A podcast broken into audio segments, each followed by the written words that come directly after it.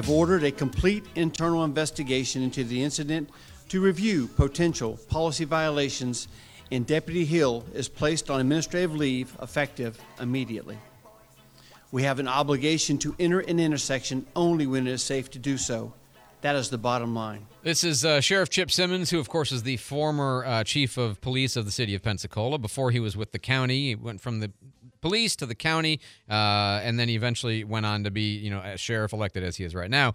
And um, he was talking about this terrible incident that happened yesterday at W Street in Brent, where a van traveling southbound carrying a citizen not wearing a seatbelt ran into a Escambia County Sheriff's vehicle deputy going eastbound with lights and sirens on, and you know the van ran into the sheriff's vehicle, uh, somewhat hurting the sheriff's deputy and killing, ejecting the man from the van, uh, and it's awful. And the sheriff yesterday had a press conference talking about how look their obligation whenever they enter an intersection is to make sure the intersection is clear and safe to enter, even with the lights and sirens on. So they're investigating to see if this is a violation of policy or not.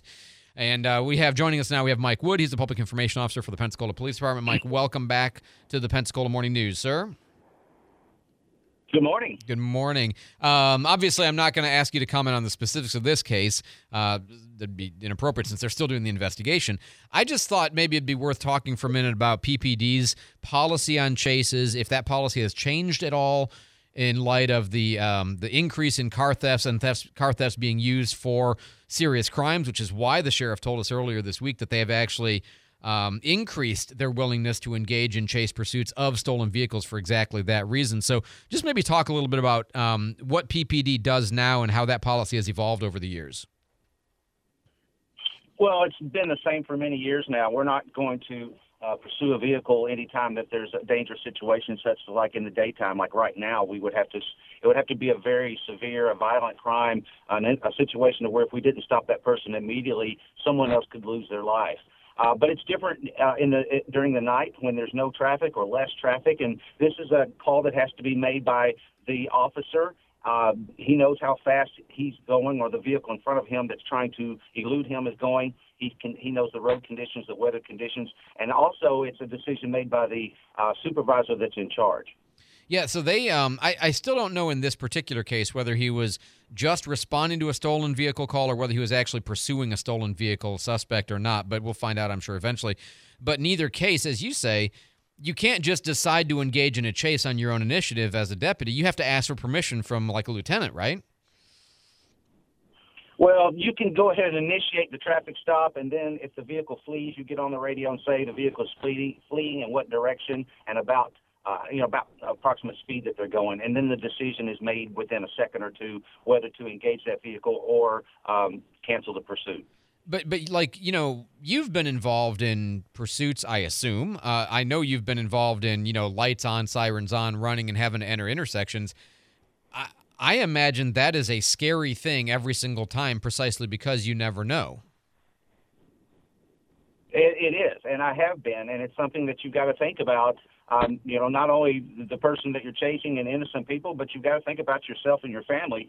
And you have to decide, is this worth it or not? Because I can tell you, I've been a police officer for a very long time, and I'm also a father. Uh, you know, and, and if something would happen to my family because they got hit by a police car, I'm going to be very concerned, and just like anybody else would be. So these are situations that can become very dangerous.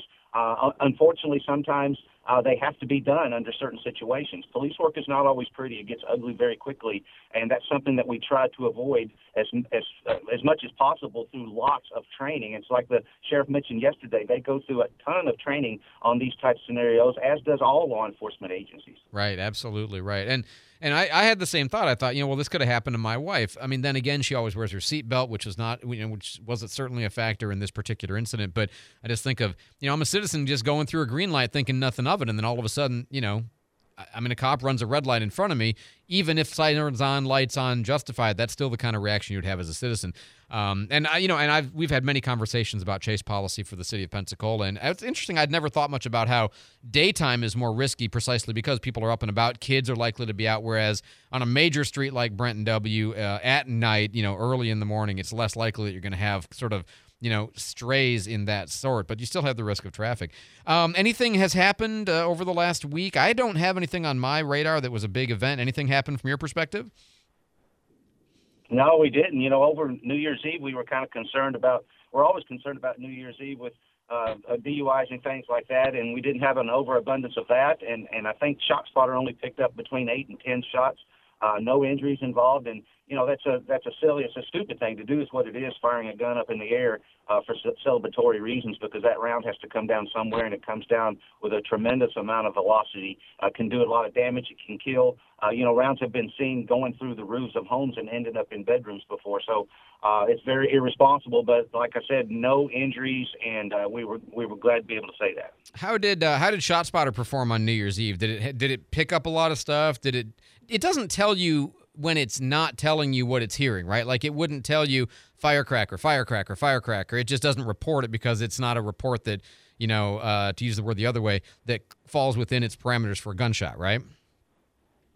Yeah, I need to check and see if there was any confusion between f- shots and, and fireworks. A lot of times we're not able to to figure that out. If we didn't find any shell casings, that doesn't necessarily mean it was fireworks. So, right. um, ShotSpotter is a very good good system that that usually will determine the difference between a, a fireworks, a car backfiring, and things of that nature. Uh, we're still waiting on what final authorization from City Council, and then we're going to have to order parts and then install parts. So it's not going to be right away, right? No, our target is is is springtime. Got it. Okay. Uh, to right. get that up and running, if everything goes through. All right. Yeah. Right. Of course, the city council has to authorize it before anything else can be done. Fair enough. Uh, we always like to end with a, uh, a did you know or a cop myth. Do you have one for me this week? Yeah, this has to do with emergency lights on police cars. You know, why did they? Why do we pick blue? Why do we pick red? Somebody, some of them are just blue. Uh, but in Florida, it's never going to be red. In Florida, law enforcement agencies must display blue lights under Chapter 316, and, and unlike yellow and green, which are colors we always see in our surroundings, blue can easier be spotted during daylight hours. Uh, red and blue lights together are highly visible and easily distinguishable from one another.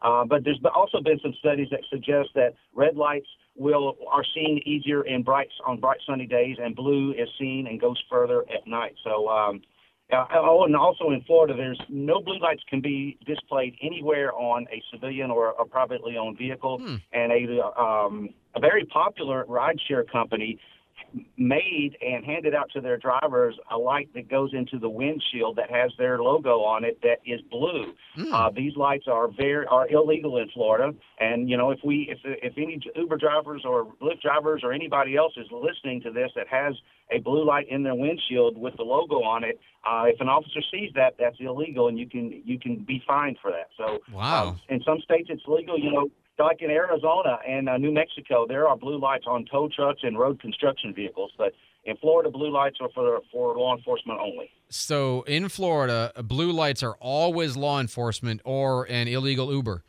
or or the Kmart car.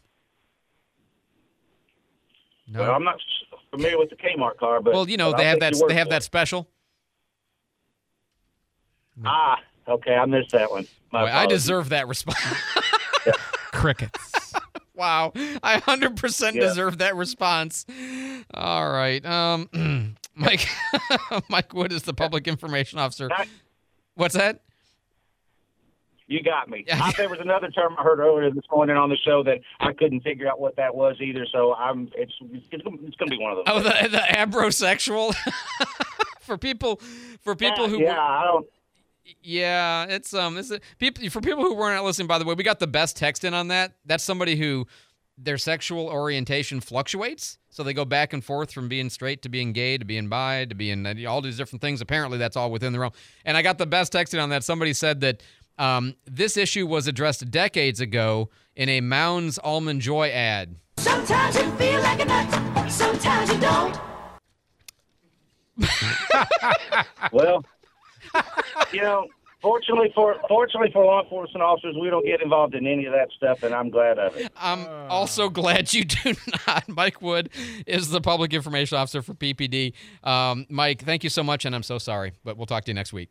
Thank you.